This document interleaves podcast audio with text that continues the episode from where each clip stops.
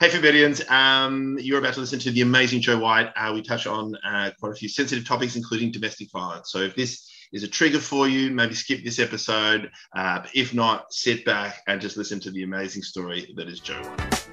She's 90, 90, just letting it all hang out. She's a bread.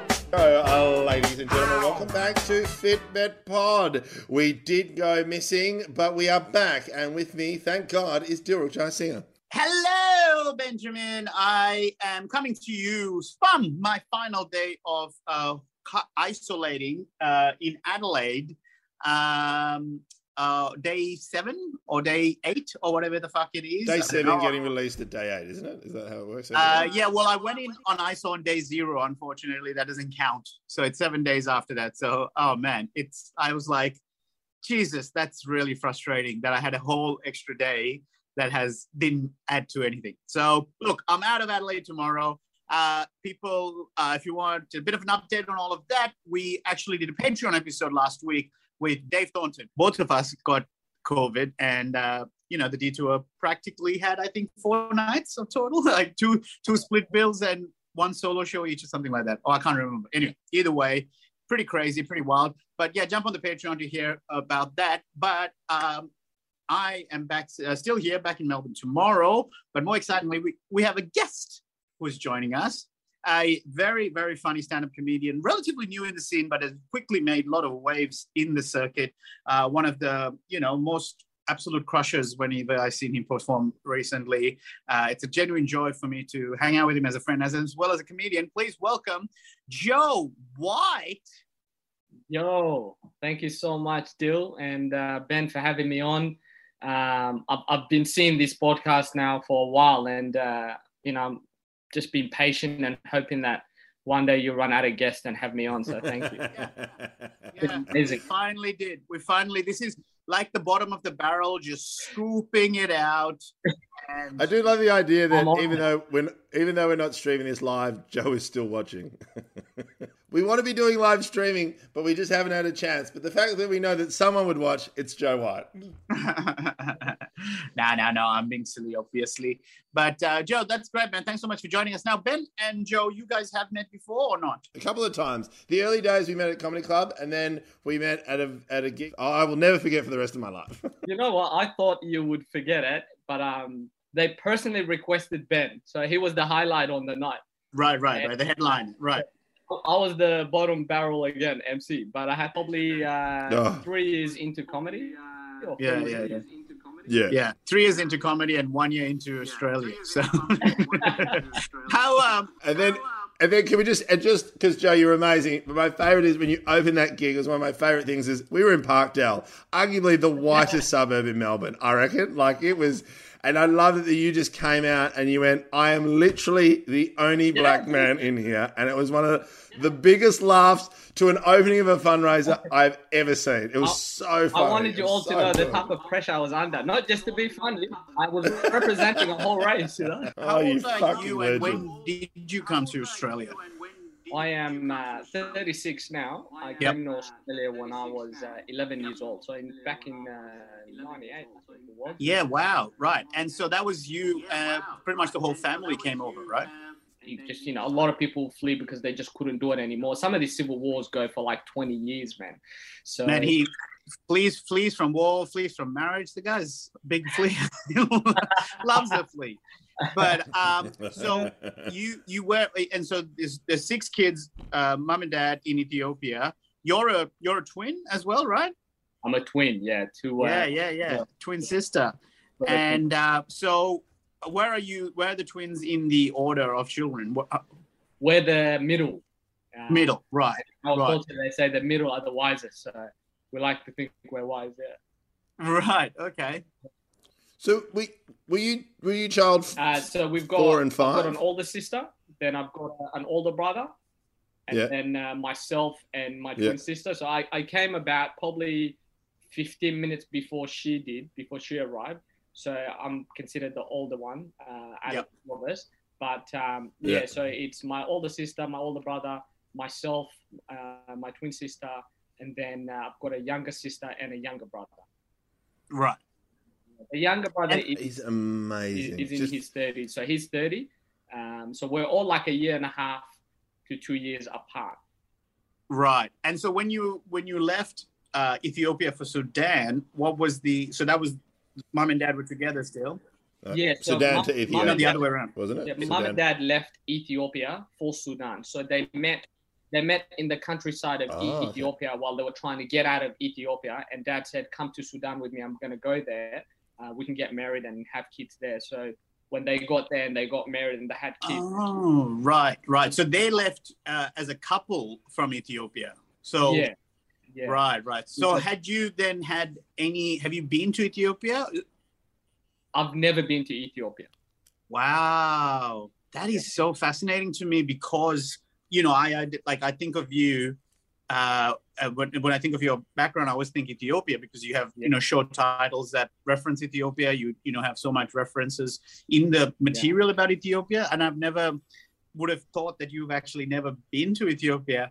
How does that a feel for you like because you obviously strongly identify as ethiopian um, yeah. how does it feel to not actually have ever been there but also what's it like in terms of the community that's over here in australia uh, the ethiopian community is that a thing that's fairly common where it's like yeah we, we're all here because we escaped this war um, and it is common to meet other people who haven't been to ethiopia or is it your is- story more unique it is common to uh, meet kids who were born and grew up here and haven't had the chance to go back to Ethiopia.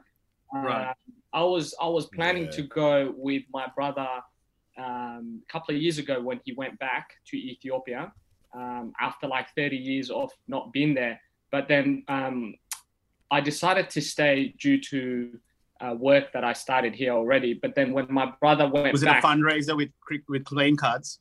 it was comedy. I had a few things going, and I was like, oh, I don't want to leave now. Uh, yeah, you can't say no to the Woggy Christmas show. Yeah. yeah, yeah, that's exactly what it is. You know how Gab Rossi will be. He'll follow me to Ethiopia, deal. Um, so I, I, didn't go, and then uh, when my brother went, a civil war broke out again while he was there. Fuck and so, yeah, wow. Yeah, wow which for people who don't know can happen very quickly. Like you know, one day it's fine, and then next you know it, there's a coup, and the army's taken over, and off we go. It's kind of it's kind of it's kind of amazing how quickly that happens. Like especially with everything that's happening in Ukraine, where you know all the media is building it up, and then and then suddenly you know, we because we don't have the same media presence as we do in Africa. And you hear about these countries like, oh, yep, oh, that's why, oh, yeah, Sudan's in civil war, or Ethiopia. It, it, I just always am amazed yeah, how quickly these happened, things can happen. Uh, it, it, only happened in November of 2020, I think it was. Um, wow. So yeah. after the pandemic, there was civil war. Like during the pandemic, sorry. The, during the pandemic. So when he landed, uh, my older brother, when he landed, uh, probably a week into his holiday, um, the government announced come back, international borders are going to close, but he decided, nah, I'm going to stay. It's going to open in a month time. And then that month. Oh, this is into, early 2020. You're talking. Yeah, and then that month turned into 11 months of him wow. struggling to try and get back. But within the first three months of being there, the civil war broke out. Um, and at that same time, he also met a young lady and got married to her. That's crazy. Uh, so he's quite adventurous, my older brother. Yeah, I was. But so wow, he just goes back over there. Hasn't been there for yeah, how many yeah. years? Thirty years, and then just meets a lady and gets married. he, told, he told me if uh, if I do go there, that's gonna be me. But so he said there's too many beautiful Ethiopian women there. So he's like, if you do come back, Joe, if you do, or if you do go, Ethiopia, you're gonna get married. So I'm looking forward to he's that. Not wrong. Um, holiday not wrong. once COVID and the civil war is over, guys. Yeah. Wow. Yeah, Jeez, that is great. It's it. I I'm I don't know we if you've come across this, but we my partner and I we we helped out a family uh, who same thing left. Um, guys, nearly over probably over nearly 15 years ago. Where it, what I found amazing is so many people who migrated who left Sudan even then when they went into civil war yeah. and came over here is quite often just the mum and the kids. Like it's not often that. Do you know why that is? Like why is it quite often um, just the mum and the kids that come across and not quite know the father? the story of other people, but in regards to our story, and and you are right, Ben. A lot of the time, it's a single mum household. Um, the the reason why it happened to us is because when dad and mom went to Sudan and, and they got married, then they had kids. Um, you know, dad, we had uh, we were living nicely. We had a nice house. We had people working for us. We had animals, and that's a sign of wealth where we were. Yeah. Uh, right. And, and there was a house fire that happened um, where we had a lady that was working for us, um, one of our cleaners or uh, or babysitter or servant. She was helping. Can I pause the story just a second? Sorry, there. Just going back a few sentences. Sorry. Um, when you said you had animals, um, could you elaborate on that? What do you mean by that? Because that sounds like it's something that would be quite different to when we say we have animals over here. Yeah, like, was it a dog and a cat? Like, well, yeah, exactly. we, you say like, oh, we had pets. Instead, you're like, no, no, we had a zoo. Uh, yeah, we, we had about um, probably we had a donkey. We had uh, about three goats. Um, we had a these cow. are your siblings you're talking about. The nicknames that you had for them. it's just the wives of my older brother. That's it. no, no. So all right. So donkeys, goats. Yeah. So so we had those. Um, you know, where you would use them for milk and meat and. Uh, uh, oh wow. Yeah. What's the what about the donkey? What's the donkey used for? Just labor? Yeah, just labor trips and stuff. Yeah, um, and then we, we live next to a mountain. So if you have like a kids party, you got to like a pin. And you try.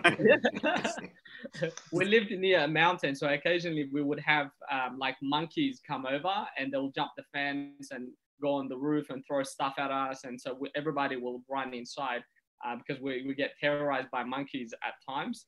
Um, yeah, so that's the the animal experiences that we had in that area. But then we had a. Um, a what does the donkey do? What does the donkey do when the when the when the monkeys come? Do they freak out? Does the donkey just tell them to get fucked? Oh, everyone freaks out. Oh, really? So, how, like, how many monkeys are we talking? Like five, six? Uh, no, not that many. Um, we'll get maybe two or okay. one. okay. Yeah, they'll, they'll, come down, and they don't usually come down um, where the you know the houses and the uh, yeah. Village are, but when they do, uh, they do terrorize us, man. You won't forget it. When you say every time you say terrorize, I'm just picturing Caesar from Planet of the Apes with a fucking machine gun on a on a donkey, just coming down and going, "All right, hey, you'll be surprised how cheeky they are. They throw things at you. Uh, they're, and they're they're psycho. Like I've I've had I've had an interaction with a with a monkey in, in Vietnam, and it was it was it was terrifying. Like they jump on you, scratch you, they, scratch they, you. They try and go for your eyes. They take don't have your wallet in your in any of your pockets because it's fucking yeah. gone. So yeah. So we had a babysitter that um, accidentally uh, burnt our house down. Um, wow. Yeah, yeah. I, I mean, why? And we have no, no, no house insurance. You know, there's no such thing. So oh, why would you? There's just monkey insurance, but because you spend all the money on that. Yeah, it was, it was an inside but, job, but it was it was actually the monkey that burned the house down. yeah, yeah. it was, and that's hey, that's fucking wild. So you guys were thriving, doing well, and a babysitter accidentally burns down the house. And is everyone was everyone safe? And my dad was a hard worker so he he my mom stayed home and looked after the kids while he went to work and and provided right? And so that's where yeah. we were financially. And then when everything burnt down he was at work and uh, i believe my older brother and myself were in the house and mom would run in and grab us to, to get the kids out. So we only mom only managed to get and the babysitter managed to get just the, the babies out which was yeah. us. Everything else that we owned went up in flames and was very oh my god how old were you, Joe? Oh man, I would have been oh, uh, probably uh, maybe around four or something. So, so you can remember you have, it. Do you have memories yeah. of it? No, no, barely oh, remember okay. the house fire, but I do remember um, growing up in the house. That's weird. Yeah, I, I, don't remember the house fire, but I remember growing up in the house. Um, I do remember incident uh, and commotions. Um, but around that age in Africa, man, when you're four, five years old, you're running errands. You're you're forced to be an adult very quick because you have to survive, right. you have to contribute, and you have to help. So it's a four-year-old in Africa is completely. You're not modi. You're not mollycoddled at all. It's just like once you can walk, you can do shit hundred percent. Not like these Western kids, like my children. Fucking. Still got to help them with their shoes, for fuck's sake. yeah, my older brother had a job and had to hustle when he was like probably eleven or younger than eleven. You know, maybe ten. Just had to go phenomenal. out come back with money. So anyway, so when the house fire happened and it burnt all our assets, uh, that's when uh, so dad rebuilt it, but not to the same degree, and it was just struggle town from there. So that's when I know some listeners would some listeners would be wondering about um, the how the animals were. Were they all okay, or they went with the yeah. fire? No, they're okay because they're outside. Um, okay, great. The only incident that I remember that we had with one of our animals is um, when one of our lambs, so we had like a, a lamb, it fell into the, the, toilet because where we lived, our house, when you went to the toilet, it was just a massive hole that you right. have to uh, squat down and you shit, and it just goes down this massive oh. drop, right? And so we had yeah. one of our lamb that fell down there, and uh, um, we could hear it and so dad had to do what he had to do, which is tie a rope to himself because we can't afford to lose one because every lamb, wow. every, every animal. Fuck. So dad was like, you know, he tied himself and went down, down the hole that's packed with poo and bring this lamb up, clean that up, and uh, you know, um, we didn't lose like, it. So that's the only animal incident I remember growing up. Like I mean, silence I, I, of the lambs with like, you know, put the lotion on the skin and you lowering your dad into oh, a toilet. I mean, Anthony I've, Plopkins. I mean, I've heard about working for your food, but that's ridiculous. like that is that is seriously a lot of work. We already marinated. We didn't have to marinate.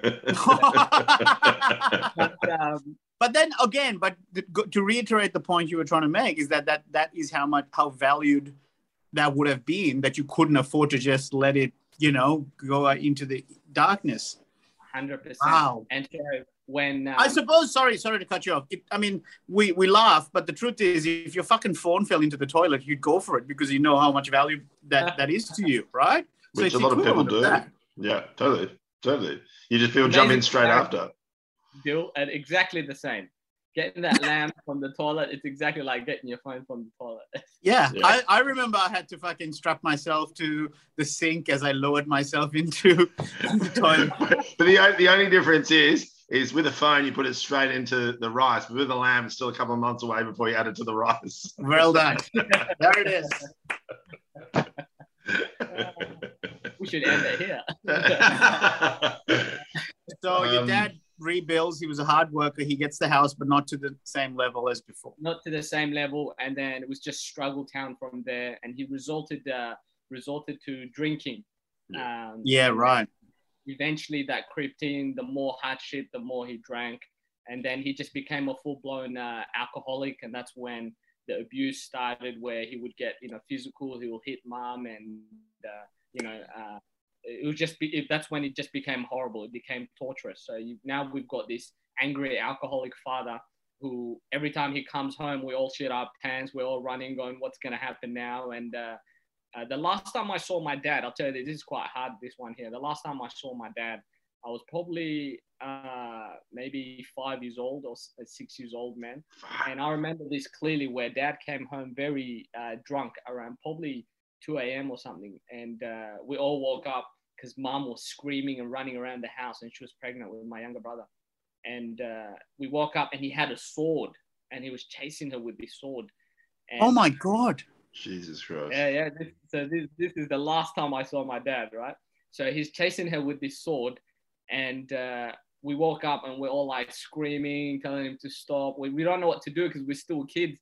And he's like, go to bed. And we're like, we panicked and we played dead because we were shitting our pants. We're like, this guy's going to kill us, you know? So we went back to bed. But my older brother is the brave one. He pretended to be asleep, but rolled over, fell onto the floor, and then just Commander crawled out and told the neighbors what was happening. And the neighbors alerted the police. And he's just chasing mum around the house with this sword. And the police kicked the door down, gun out, put it on his back, put him on the floor and uh, we're all huddled around mum and then they're like who's this guy and she's like that's their dad and then they go do you want him and she's like no he's hurting us and i can see them checking his id and everything and then they just go okay and then i never saw my dad again after what? that oh my god joe it was the last time i saw him yeah so that's and over like have, and 25 this years you, 20, you have a memory of this and and this made me a comic you know no but do you have a memory of this is or is this oh, like this is what I this is my memory, not my mom telling me. Wow, um, that is. Like, how do you remember that night? I'm like, I remember. I remember that night. You know? and, and, and, and, and also, so so would your siblings. Like, it's something that you just like because for them, it's the last time they saw that they saw their dad too. Uh, that... yes, yes. Except for like to this day, it's the last time I saw my dad. Uh, my older brother, when he went back to Ethiopia, he he saw dad. He's like, dad's mom because mom went back and saw dad um, after like 30 years. Uh, when we came here, we started our life here. She went back home to try. Mom's another interesting story where she left home when she was like nine years old, maybe, and everyone thought she was dead. Um, and then she started her life in Australia. Has got six kids. Went back home and found people, and they're like, "There's no way you're that girl that left." And she's like, "Yeah, I'm your half sister, or you're my brother." You know. Oh my god. Yeah. So then she also was able to trace and find dad. Um, and the whole time we thought, I thought he was just dead. Maybe he went to the army and he died. But mom's like, your dad's alive. He's in Ethiopia and he's got another family and he's got, uh, you've got half brothers, half sisters. And to be honest, till this day, I'm like, how do I process that? You know? Um, so yeah. Him, but my brother's gone back and, and he's connected with him and you know they've hugged, they've cried together, and uh, really. So your brother's forgiven him my brother's forgiven him. Um, my older sister's gone back, she's connected, she's forgiven him as well. And I think deep down, as adults, we all forgive him, but we haven't gone as far as what my older brother and my older sister has done, which is go to Ethiopia, have a chat with him, you know, hug it out and and move on because it's it's a load, and we've got oh, yeah. And I, like, I'm guessing as well that that plays into some of the sort of you know the trip to Ethiopia isn't as straightforward as just going you know, to go see the country that your your your heritage is from. It, it involves potentially reconnecting with your dad and the heaviness that comes with that, because that is a what six? Were you six years old when it happened? Yeah, yeah, it was around. Yeah, that. so that trauma as a six-year-old, you know, no matter how well put together you are today, that's still probably versions of it still, you know, swirling around in you, right? Hundred percent, hundred percent, and uh, you know, a lot of our traumas really happened when Dad left. When he was in the picture, you know, there was this extra support, financial support, extra security around. So life was sweet. But then the moment he left, we became homeless. We're living in a country where it's under Sharia law, and uh, you know, mom being a single mom that's not Sudanese, she's Ethiopian, and they can tell by looking at you that you're not from there, that mm-hmm. you're from Ethiopia. So, you know, single mom, six kids, homeless, um, hard to get jobs. A lot of the time, they try to push these women into prostitution and stuff. And mom's got six kids and she's a religious woman. And so she's like, this is no, not for me. So we did it tough to try and make sure we stay alive and, you know, we keep doing what we needed to do. And so a lot of the time was mom trying to sell uh, tea in the markets for like mm. penny and trying to get uh, people to just give her whatever they can for this tea. Sometimes people didn't have anything and she'll just give them the tea. This is when we were homeless, living on the streets and eating out of bins to survive. And I remember this one time where um, in Sudan, uh, mom used to give this guy tea all the time. He was a homeless guy, didn't have money himself, but she used to give him tea and she was known to have the best tea in the market. And uh, this was her reputation, the Ethiopian lady with six kids who made the best tea. and mm. fast forward to life in Australia where she made the tea. And I'm like, Mom, you should make that tea for us. You always make. She's like, okay, my son. And she was making it. And I actually had a peep to see what she was making. And I promise you this the only reason her tea was the best was because she added like half a glass of sugar. In I'm like, this is so sweet. And I was like, how many sugars? And she was just like putting it in there. And I'm like, oh my God, you're responsible so for half a diabetes, you know? My God, Joe. Wait, so, so wait, we, we skim past something as well because it's obviously it's a rich, such a heavy slash rich story. Um, you were homeless this that time, yeah. so you, a six year old, have memories of living on the street as well. Yeah, when we were homeless, I was a little bit older than that. I was probably around the eight year old mark. Um, and how then, many years? How many years were you homeless? A uh, couple of years. We were homeless for a couple of years before. For two years, Joe. Yeah, so this meant this meant like on during the day we would sleep outside a church. Um, um, or at night we would sleep outside a church. During the day we would go inside the church. Mom was very religious, so we would pray. Uh, sometimes people would sneak leftover over to us and we would eat it.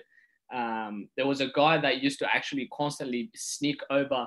Uh, they'll give him leftovers and they'll say, put it in the bin. We don't want, like, don't give it to the homeless people because they'll linger and they'll come around. It's yeah. Bad for the church. So he used to be like, so he didn't want to get in trouble. So he used to say, okay, and try to put it in the bin. But what he'll do is he'll put it in the plastic bag, right, for the bin. And he will tie it, make it look like he's going to put it in the bin. But then he'll go around the corner, he'll call us over and he'll open it. And all six of us will just run in and eat because mum's in the markets trying to make money. So we had good people like that helping us. Um, but I also, so can I clarify a point? So the people at the church told this guy not to give them food to the homeless people outside the church. Yeah, there yeah. would be uh, like we're talking priest, you know, telling telling um, him not to give us. Doesn't oh, look, yeah, that, that, it doesn't that look good like for the church. really, yeah, that oh. sounds spot on, like the, the, the, the message of Christ. yeah, it's not, is it? And you know, the thing is, it's not all churches, obviously. Of course, of course not. Like, no, no, no. We're not saying that, but this is your yeah. truth that you, you know, went through. So yeah, and it's unfortunately not the best. Uh, but um, oh my lord, so two years of it, right? But, but just out of curiosity, because the church, to a degree, probably helped you a lot throughout that two-year period. Then, I guess, Joe. Oh, mentally, yeah, man. We, we, would go in, we would pray, and it would give you that, you know, mental strength to keep going. Well, it gave mum, who was pretty much our leader, the mental strength mm. to hmm. keep going. You know. And do you and, and do you church, and do you still do you still are you still a religious uh, man, Joe? Do you still practice? Do you still pray? I do still pray, yeah, and I go to church, you know, and uh, I, I, party on Saturday and then Sunday I'm asking for forgiveness. You know the yeah, of course. I'm trying to be the best that I can, but I'm not the best Christian. I'll, I'll be honest with you to say that. Well, um, actually, I, I, I was saving this for later down the track, but since we got here organically, that what's your relationship with alcohol now? Having witnessed or heard of the change that happened with your dad and yeah, abuse of alcohol there. Um, all, it's very traumatic when when I saw what I saw with my dad coming here, mom used to always tell us, you know, don't drink. You saw what happened to your dad. Don't drink. Mm. And you know, we will go out and hang out with our mates, and uh, they'll be like, "Come on, have a drink, have a Woodstock. You know, come on, just have one." A Woodstock. And you'll have one, and you, yeah, back, back of, all, of all the drinks in the world, just like that's that's yeah, the... that's, that's what I remember the most. So we would smash that, and then we would we would still drink it because we don't want to we want to fit in, you know. And yeah. wow, when you're in a country that's like so different to where you come from, and not just like economically uh, the privilege we've been given, but more so we stand out. Like there's not many Africans around. I, I, don't know if you. African. I don't know if you know this, Joe, but Woodstock is the go-to drink for homeless people in Australia. is it? I didn't know. yeah, yeah, yeah. Is it really? Yeah, it's the one. It's the go every time you say I want to live on the street, it's always Woodstock, Woodstock, and in the big cans as well. I knew why I was drawn to it. it must have been a connection. Right? It was really good. I really liked it. So you know, when we drink out there, we try. Obviously, we're very careful not to get drunk and stuff. Um, just maybe tipsy or just drink for social uh, socializing. Right. So that still plays in your mind that idea of how bad it can get. Right. 100%. Interesting. When we go home, right, mom is always terrified. She's always like, "Where were you? I was like, oh, I'm out with my friend. She goes, did you drink? Every time I come home, I'm like, no, I didn't drink. And then she, she won't believe it. Obviously, she'll yeah. she'll make us. Uh, she'll be the human breathalyzer where we would open our mouth and we'll go, and she'll be like trying to breathe and, and breathe the human in. breathalyzer. If she smells alcohol, we used to get a belting man. There's yeah, no wow. Yeah, we, we got belted if she smelled alcohol.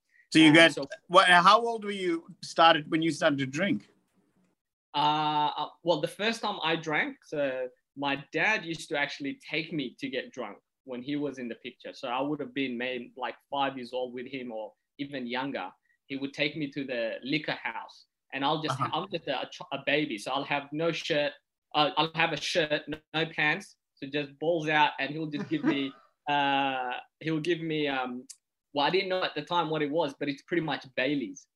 Right. Oh. It's like, yeah, one of the most delicious drinks in the world. Yeah. And you know, yeah, irony being that years for me, I would get like shirt on, pantsless when I was in uni. Like I was drunkenly after I'd shit my pants walking through Spring Street.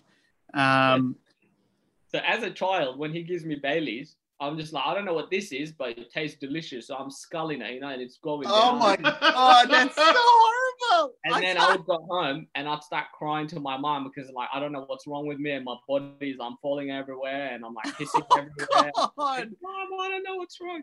And mom would pick me up and she's like, What have you done to my son? What have you done? And he's like, Oh, he's a man living alone, you know. He's and a then, man, he's five. Yeah, and then he will give me a knife and he'd be like, Go chase your mom. That's how toxic um the relationship Jesus was. And we would take Wait, what? Yeah, yeah, dad, dad was a was a terrible human, man, in my eyes, anyways. But um, and, and that's what brings me back to like it must be so heavy the idea of you having to like Dil said, like you might not even be ready to forgive. Like you know, you going to Ethiopia, you might go there and go, nah, I'm not ready, and then fly back. Like yeah. that must be so hard, Joe. I can't. I just, I just that, can't imagine what that would be like. I would. I, I am ready to forgive, and uh, and I think it's because for me, you know, I would. I I need to forgive so that this work, this load that's on my shoulders that I've been carrying for you know 30 plus years can be lifted. You know. Yeah. So I'm not forgiving because I'm like, ah, don't worry about it. It's all good. It's in the past. You know. Yeah. no. Also, yeah, you were a shit person, but I also understand, you know, the the reason uh, of how we got there, and we yeah. didn't get there because you know you just decided oh this is the best thing to do. Um, you joe a lot of, you had his own traumas himself and that yeah his coping mechanisms which unfortunately Dad, dad's you. life dad's life man it's just war after war after war so. Yeah you just uh, right. you can't imagine you can't imagine the toll that would take. But both Joe, generational and then it gets passed down generation to generation to generation that trauma and so I want to deal with my traumas in a healthy way, so I don't pass it down to um, to my kids. And I think it's nothing more healthier than facing getting up on stage with a pack of cards and trying to and raising money for other people. I, am being silly about that, obviously, but I, there's some truth to that. What I, I, genuinely think that is quite incredible to to end up in that point. Uh, I mean, there's so many things I want to start unpacking. Um, you know, uh, let, let me just throw out the, all the things that are in my head, right? And we'll figure out which way we want to go. Uh, number one, obviously, I want to hear how then you go from uh, your mom having these six kids, being homeless for a couple of years, and then getting to Australia. Um, then there's also, I want to talk about the idea that there are potentially listeners who do have some traumatic um, relationships with their parents. And uh, are there lessons that you've gotten over the last few years that you have found personally useful for you in that process of forgiveness? Because you and i joe we've bonded over um, our love of like self-help books and self-development stuff. And and you know i'm assuming you would have come across david goggins' story with his dad as well as kevin hart's story with his dad. Will smith's. I didn't know will smith came from an abusive childhood as well. Did you yeah. uh, so i'm a bit all over the place here. I guess my question would be we'll start with that then. What are the things that you have found helpful in your process of, um, you know, finding forgiveness or finding a way to deal or uh, deal with the trauma in a in a healthy outlet so that you don't pass it on to your kids? Um, were there books? Were there uh, stories of other people that have helped you? What what is the thing that are actionable for someone listening?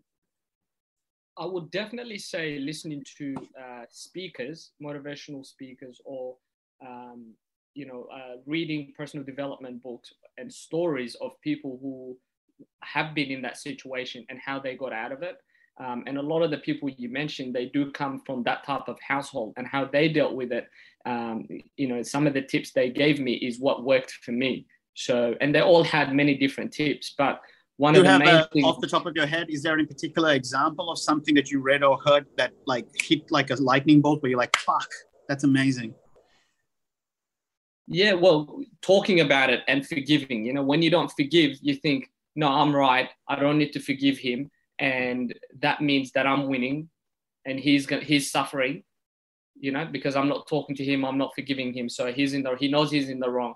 He doesn't have any access to me, and he's suffering. So yeah, you know, you feel you feel you're right to uh, not address it, not talk about it, just press it down and move on, and it's not impacting you, but it is impacting you you are thinking about it, it is weighing you down.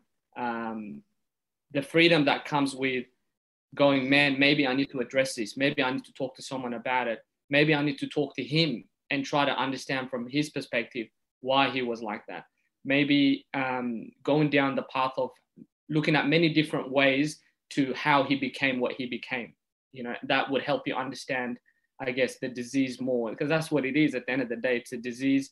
Um, he's a victim of the disease. Um, he's a victim of, you know, the civil war in Ethiopia. He's a victim of the, I guess, the shitty economical position the country is in. Um, and he's a right. victim of his dad's traumas, you know, and, and, and so on. Um, and he didn't have access to the things that I have here, which is again personal development, good medical health uh, system, uh, amazing humans around me who are yeah, that's what I was gonna say. Like, like All does he helps? I mean, a yeah. No, I was just going to say, Joe, because is that because is that something? Because you still haven't spoken, but is that something you'd want to share with him? Because you, like you said, you got a good support network. Yeah. D- does your dad still drink today? Do you know if he's improved himself? Like, is, is he is he a better person? You know, like he's improved himself to a certain degree. Yeah. Okay. But I, I, would be lying to say that he's 100% changed for the better now, you know? Yeah. But he's improved himself to a certain degree. And also, um, I've changed massively from yeah. who I was to like who I am now. And I look at the situation and my traumas a lot differently now, um, you know, than what I used to. And I think that helps me deal with it. And I know that the only way I could move forward and feel I don't have this load on my shoulder now is talking about it. This is why I'm comfortable talking about it with you guys and talking about it on stage. And, you know, but on stage, obviously adding a bit of humor to it to try and sort of, uh, that's what we're all there is to laugh, not there to just be sad. You know what I mean?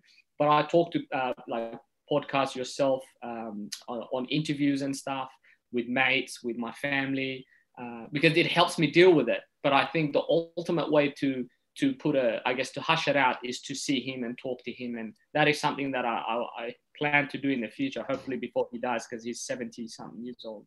Yeah, wow. Amazing. Yo, it's, it, that there is this way of, I'm not going to say it because I think that's very disrespectful, but there are so many stories of people who go through awful, awful things in their life, in their childhood, that they then have been able to use to govern them or fuel them towards uh, a, a, stronger purpose with more fulfillment. Um, yeah. Have you found that when I look at you and I think of your drive with comedy, you know, from the first time we literally met, I don't know what, four or five years ago, whatever, uh, when you were just starting out and asking me for tips and stuff versus where you are now, like the.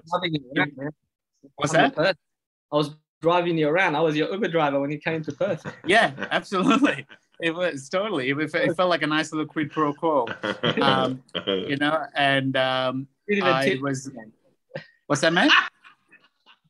No jokes. I said he didn't even tip me. I don't. No, I didn't. No, no, no. I gave you four stars though, because it was like I was like, you know, great guy, but the conversation was very heavy. Uh, yeah, I was sitting in the back of the car. He's talking to me about his yeah. traumatic uh, childhood with his dad. I'm like, fuck, man, just put the radio on, will you? Yeah. I mean, you got four stars. No callbacks, but yeah, four stars is still pretty good. you can put on your poster. um, yeah. So, what do you find? How much? How much do you reckon the the the the trauma you've witnessed, the living on uh, being homeless, how much of that comes into play when you look at the sorry to make this a pun, but the cards you've been dealt now here in Australia are very different cards you got dealt, um, you know, uh, in Ethiopia. How have you found your ability to play these new cards being sort of fueled by knowing just how bad it can be? Um, well, I'm very grateful for these new cards that I've been given. So, and the only reason I know um, that I'm in, I'm in such an awesome position right now. And whatever the card that I get now, even when it's shit, I'm always like, yeah, but it was shitter back home. So I'm so yeah opportunity here. And and that's only because I guess I lived that other life, but it feels like I've lived so many different lives. You know? Yeah, that's yeah. Right. So I'm so glad that I got that perspective of living in the streets and eating out of bins to survive and coming from a place where you know it's so different to here we're, we're so lucky here we're so privileged but again as humans you know we tend to forget really quick uh, and get comfortable in our environment so i see that quite a lot even with my own mum i see that here where um, you know she would play lotto and she doesn't win And then she gets so upset that she didn't win. And I'm like, listen here, woman, you already won Lotto because remember where we come from. and you're trying to double dip. And then I explain what double dip is. So good. You know, like it, it so, so it's a perspective to have. And I highly encourage, you know, parents and people to uh, teenagers or people who haven't traveled to travel to places like that where mm. when you come to uh, Australia, you you will appreciate what you have here and you'll make the most out of it. And a lot of my drive and my hustle uh, in comedy comes uh, uh, because of my traumas. Like I use comedy to deal with my traumas, and I did long before I was a comedian. You know, I was always the, the clown in the family. So when whenever we're going through a shitty moment, I'll make fun of it and try to get my mom to smile or get my brothers and sisters to laugh. You know, so I always used comedy uh, to deal with my traumas. But now that I'm here, I use comedy to talk about it, you know, to deal with it. But I make sure, obviously, there's a punchline in there somewhere because, like you said, you don't want it to get too heavy.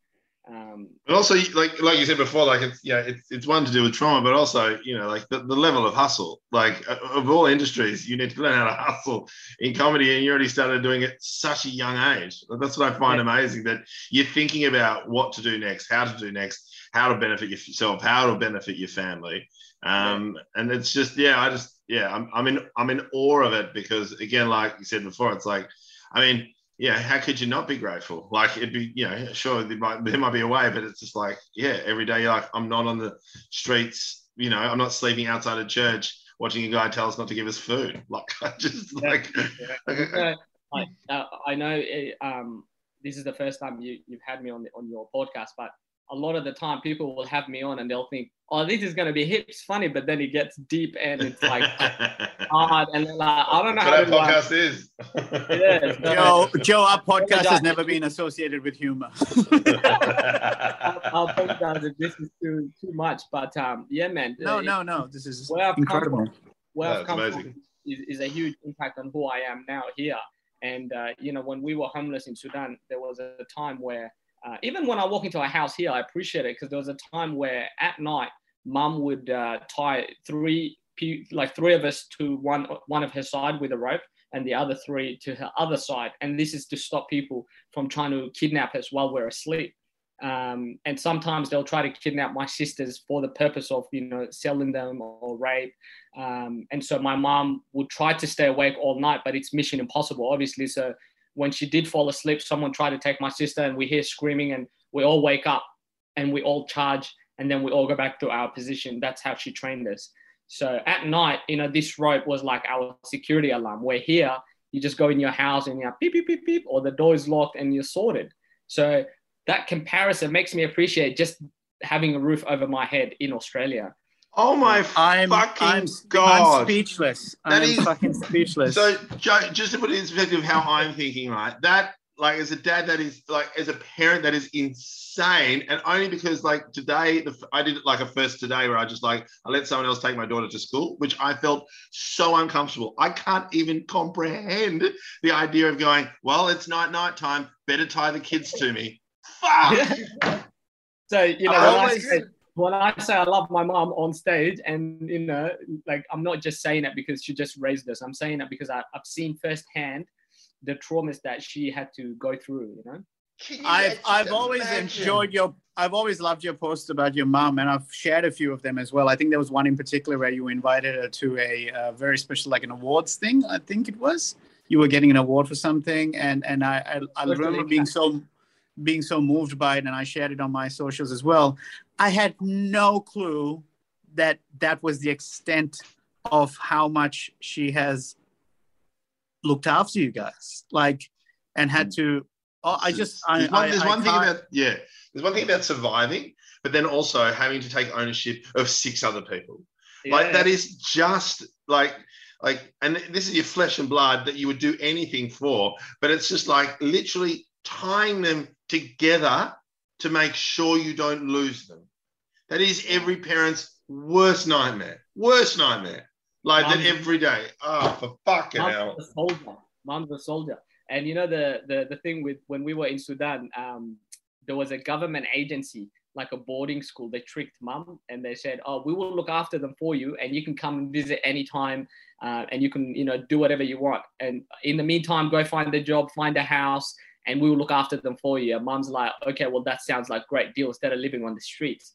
And then what happened is they took us and they were very abusive to us in there. They'll smack us, they'll belt us, they'll make us sleep outside, and if you peed the bed, and some of us did, they would, as a punishment, not only will you get belted, but they'll make you pee in a bucket and drink your pee, so you don't pee the. So we, Jesus. Yeah. so we would. Is that what happened to Bear Grylls? Was he in one of those places? That's where he learned that from. when I did watch Bear Grylls, I'm like, I know what it tastes like. Corona. yeah. you know what no Bear Grylls no tastes like? Um, Joe, There's no camera crew around me right now. Come on. and so, mum, this yeah. I, the reason I told you that story is because mum's a soldier, so mum would not let them take us because eventually we told mum, and they told mum she's not gonna, she's not able to visit us anymore. She has to go away now. They're, we're stuck there, and because they used to get government funding, so they the more kids you have there, the more money you get. You know what I mean? Yeah, right. Yeah, yeah, yeah. Let us go. Six of us. That's a, a good. That's a big chunk of change. Yeah. yeah. And so mom used to like for probably a couple of months there, we were hugging her through fences because they wouldn't let her in. And fucking hell, Joe! Jesus Christ. we just you know, this is the this is the true story, right? So I'm, I know I'm telling it with a smile, and people are like, "Dude, it's not funny," but this is our life, and that's how we dealt with it is with comedy and a smile. Um, but I look back at it now, and I'm just like, man, I've come from a different world, you know.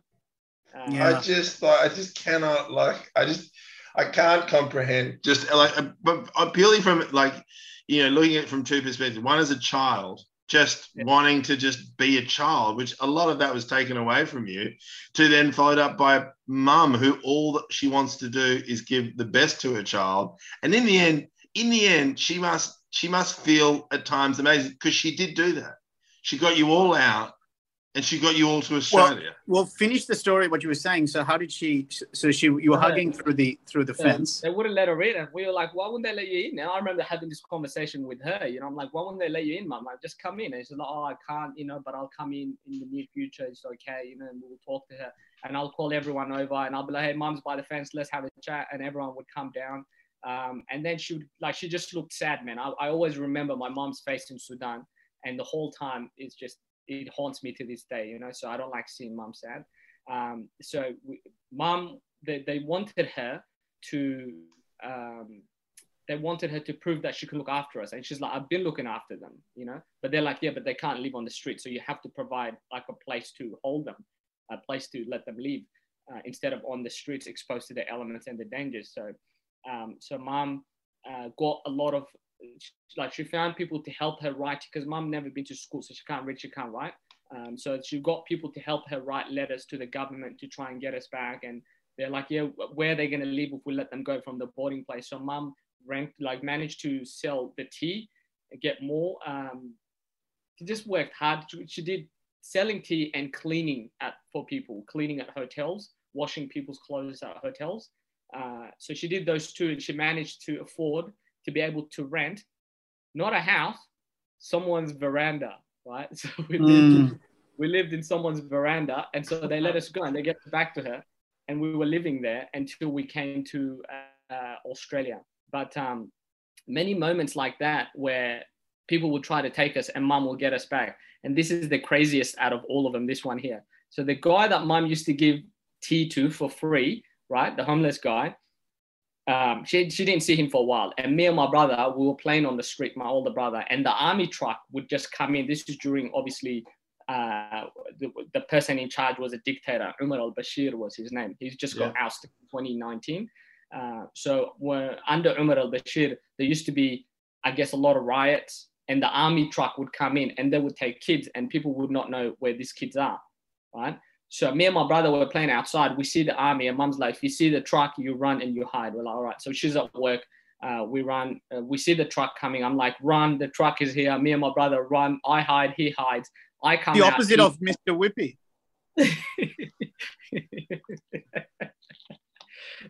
this is why you get paid more than me. God. That's very your punchline. That's very very uh, good. Uh, you should give that to Jack. That's a great line, dude.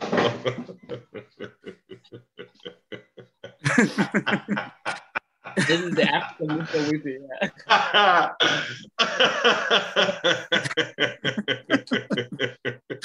Sorry, Joe. Go on. So brutal.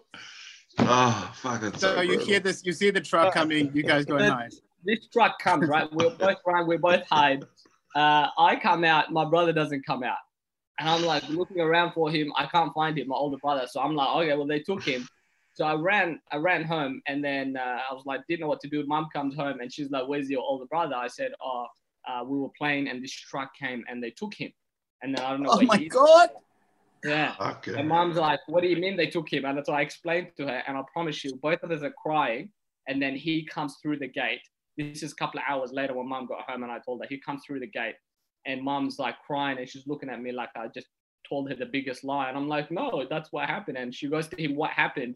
And get this, he goes to her. I was in the back of a truck with other kids, and uh, one of the soldiers he asked me if I knew um, the Habashia, which is like what they call Ethiopians uh, and Eritreans in Sudan. So it's like if you're a Habasha, the Habasha people are people of East Africa, so Ethiopia and Eritrea mainly. Yeah. And so, they, so the guy goes to him, "Do you know that Ethiopian lady in the market? Because you look a bit like her." And he goes, "Yeah, I know her. That's my mom." And he goes, "All right, let this kid." Let this kid off. So he sent my brother back, and through like word of mouth and finding out, mom found out it was the same person that she was giving the free tea to. The homeless decided to person that she gave tea to.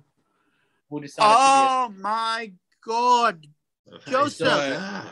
Be a, so even even when she uh, couldn't physically fight and bring us back, her good karma was able to take Yeah.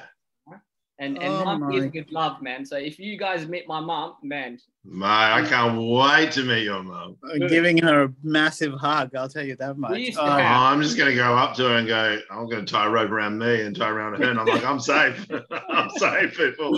I am fucking safe.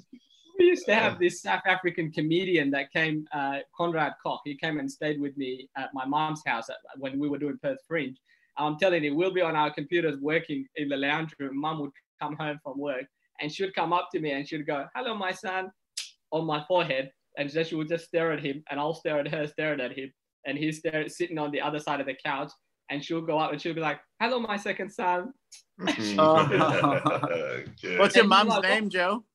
Yazina. And he's like, Why is your mom so nice, man? I'm gonna cry. I'm like, man, my mom's Your yeah, mum's my a fucking soldier. my friend Who got kicked out of home. That's how nice my mom is. How? Um, I mean, what we- kind of Mother's Day does she have? like, you- I know. Um, hey Joe, we've got to wrap it up here, but um, but we we can't thank you enough. This has been one of my favorite podcasts by far. Bill, I don't know about you, but I fucking love this. well, Go yeah. on. Well, we, we should wrap up because we're going to do a Sorry, it was Patreon heavy, app guys. as We're gonna do a Patreon. But- should have but- a warning. It was quite No, no, no, no, no, no. It's it's very much look classic Fitbit comedy as well in terms of not knowing where it's going to go.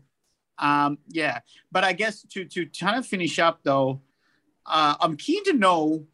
I think everyone would feel you'd be justified if you were a angry, bitter, um, you know, uh, you're just the opposite almost of everything that you've described. Like I'm sure you have your dark moments and your you know short fused moments or whatever, but you've never not. I've never seen you being unkind or or or you know uneven tempered or whatever. Uh, uh, uh, uh, where? How the fuck did you not become an angry person? I don't know.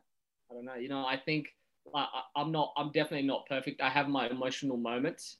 Yeah. where I'm like, why am I so angry? Where does it come from? You know, and then I go, this is probably past traumas that I haven't quite 100% dealt with that's triggering me, you know? And so, um, but I truly, like, I just want to, I just want to lead with what my mom led with, which is love, you know, and as corny as that sounds, I just want to do good in her honor as well as uh, Mm. in my legacy. Um, and that's a lot of my comedy is around just like I'm if you see me perform on stage, I'm not mean to my com- to my audience.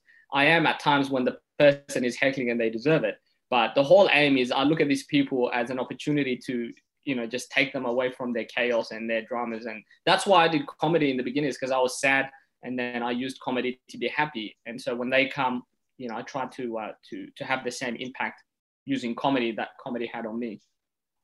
Wow. It's amazing. It's amazing, Incredible. Joe. Amazing. And and you are doing a comedy festival show, aren't you, Joe? I am, yeah. Joe White, Ethiopian and still not hungry. That's the name of my show.